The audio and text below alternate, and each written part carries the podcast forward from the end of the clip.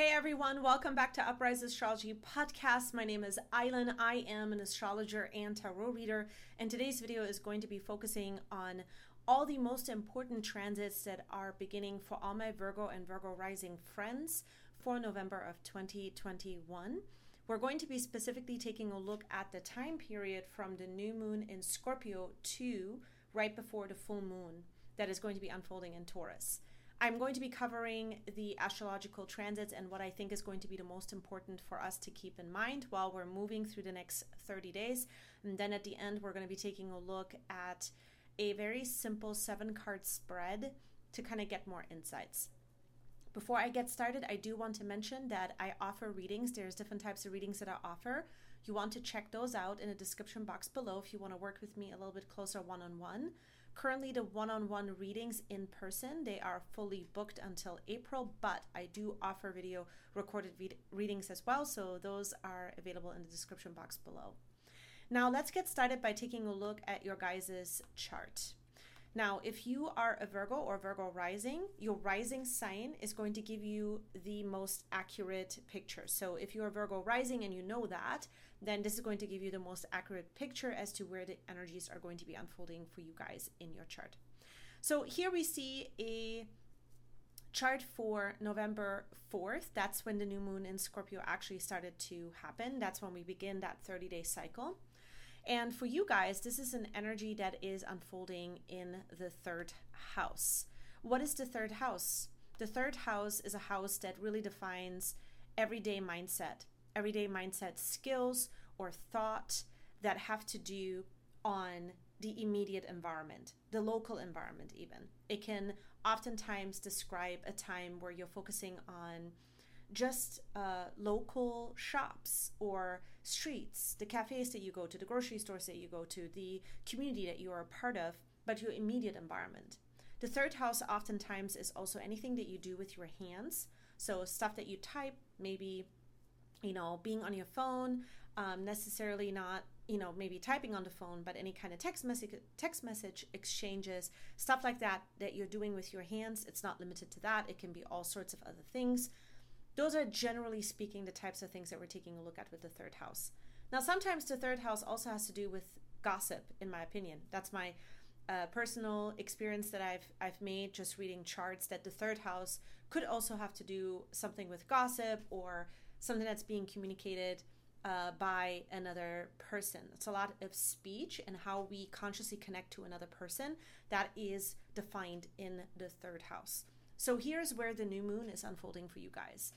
What is that going to entail over the next 30 days? The themes that you could be taking a look at here with the Scorpio new moon is, is that you're starting a brand new story when it comes to how you actually use your mindset or how you speak, how you communicate, what it is that you're even communicating. There is a new beginning that starts to happen here. There is also a, a, a deeply profound sort of time that proves to you that you're a lot more independent now than you realized maybe before. This new moon in particular is at 12 degrees, and the way that I am viewing and what I'm intuiting from this new moon is is that it's almost like as if we're getting the um, the keys to our first car. That's what this is going to feel like for a lot of us it's like wow you know this is my first car ever that feeling that excitement and then also really not knowing what is going to be happening from this moment forward right? Like the whole world is opening up here. That is the feeling that we are maybe going to be experiencing over the next 30 days. Now with this new moon what i'm seeing is is that there is a lot of um, themes of independence. There is a lot of beginning a new story, like I mentioned, but then also deep truths that surface about essential needs that you guys have in regards to stability to your local community or all of the themes that we just mentioned for the third house. So, this is a time where you're ending confusion and bringing a lot more stability in because of the way in which that the degree is unfolding. Okay. Now, this new moon is also going to be in an opposition to Uranus. So the themes that we're going to be experiencing here will also have a dash of Uranus in there. What are those themes in the opposition to the new moon over the next 30 days? A lot of unpredictable behavior, a lot of sudden changes in the story. Because Taurus or Uranus being in Taurus is also at 12 degrees. So there's a lot of sudden changes when it comes to the storyline. And for you, Uranus is in the ninth house. Something that didn't make sense before will now start to make sense. You're going to be able to see what else you need to add as an ingredient to the big picture. Because the ninth house oftentimes has to do with consciousness expanding knowledge. So there is some kind of knowledge or some kind of piece of information that it's from the higher perspective. That's a lot of times what the ninth house in general represents. So here you are going to really reinvent a new, higher, bigger picture for yourself. And this could come in through an unexpected connection that you're making via another person or someone who is helping you or helping you to gain the knowledge in order for you to set the proper new you know story into place that is going to unfold you're going to feel inspired by it the ninth house are generally speaking things that inspire us that we are inspired by and therefore we're moving into action here so uranus for you is going to have these impacts over the next 30 days where I think you're going to just see that you are going to break free from certain constraints that you had for quite some time when it came to these themes that we just mentioned between the two houses. At first, of course, because there is an opposition that we're taking a look at, oppositions never sound really pleasant. Just know an opposition is essentially a a energy where we have to take action to resolve it. So it's a very action oriented aspect that we're taking a look at with this particular cycle. Now, when we move on to the next aspect that I think is going to be really important, that is going to be unfolding on November 10th. November 10th, we are going to have the sun still in the third house, but we're also going to have now uh, Mercury and Mars coming together at seven degrees in the third house for you. And from here, they're going to be forming a square to your sixth house. What does all of that mean? The square that they're forming to Saturn in the sixth house, all going to be at seven degrees. So the third house, we already know the themes. The sixth house is all of your lifestyle. So, any kind of lifestyle changes that you have been really working on here, this is a situation that I think is going to occur with this square where you're going to start to really understand that you need to reorganize your daily life of some sort. It can also bring something up with coworkers. It can bring something up in regards to your work environment, but oftentimes the sixth house is a space where you are taking a look at your lifestyle and you're taking a look at what you're doing from the moment you wake up until you go to bed. Now, sometimes I also tell a lot of my clients this is the obstacle course. The sixth house is like the obstacle course. Um, you know, because we have a lot of things that we need to maybe get done throughout the day or things that have to get um, handled and organized. There's an organizational piece that I'm seeing for a lot of you guys here that is going to be, uh, that is going to have to get worked out between the um, Mars and Mercury conjunction forming that square. So there could be some sort of exchanges of communication that comes up here where you feel like finally you have to speak up and you need to put your foot down. Or it could be that you feel like you're giving out way more than what is coming back to you. And so, therefore, you now have to step into the picture and you need to say, This is a hard stop for me. I cannot do more than this. I can't take on X amount of responsibility because it's just too much. There is some kind of responsibility um, that has to get worked out here between the daily lifestyle, and you may have to adjust your daily lifestyle, or you could be getting an offer or something new that you are, you know, wanting to take on, but then there is a part of you that that may not know if this is going to work out and there's sort of a lot of energy that comes up due to maybe not knowing whether you're going to be able to do it or not. This could be a space where this is going to be a good energy for you to just speak up and communicate the people to the people that are involved right? Because I feel like there's, with that third house aspect for you guys, what we're taking a look at, there might be people involved here for you as well, where you just need to put down the boundaries that you need. That's what we're taking a look at with with Scorpio, especially at 7 degrees. This is going to be something that you're really wanting to work out at this time. And so you're you're taking a look at what you need to communicate, what you need to sort of um, get off your chest in order to bring a space in that you can operate from and that your day to day matches what it is that you're trying to create here. Now, when we move forward two more days from here, let me just clear um, my screen here real quick. When we move on two more days from here, this is November 12th. This is going to be now leading up to, we're working something out, but then we come to this realization that the sun in the third house for you is really illuminating now that there is a movement forward when it comes to all of your efforts in regards to a new storyline that you're shaping to your local community, to anything that is impactful to your mindset, that you're feeling and thinking a lot sharper.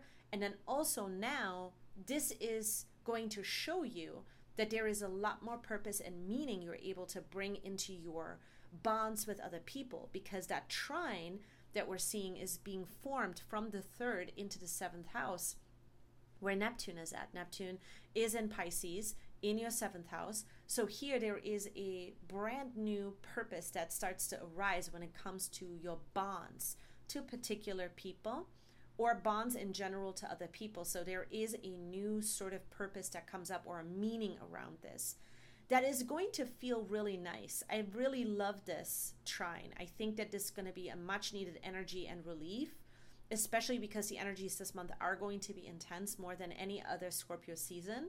So I think that this is going to be a great day of discovering and realizing that you're overcoming things.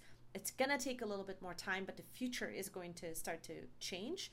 And at the same time, I think for a lot of you, you are going to have this realization that you are really wanting to protect this whatever is unfolding right now in your life, you're wanting to protect it. You are feeling that it is an energy field that you want to protect. You want to see this grow more. So, this is a really beautiful aspect. This is all of the stuff that is going to be happening right before that full moon. Now, I want to show you the cards that um, I have pulled. And if you are listening to this on the podcast version, I will be mentioning all of the cards that I have pulled. Now I'm going to switch my camera real quick over to um, the cards so anybody who is uh, viewing this in video format is going to be able to see the cards. So let me just get my camera started. All right, so we are now seeing the cards that I have pulled for you. And these cards right over here I said we were going to see the cards and they didn't quite show up yet. There you go. Okay, here we go. Perfect. So we're going to go through each and every one of these cards. The first card that we're seeing is the Death card. The Death card is a card that is going to represent the general themes this month.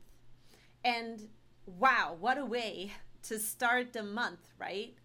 For you, Virgos, this is going to be a time of deep release. That is the most important thing here. It is going to be a time of deep release.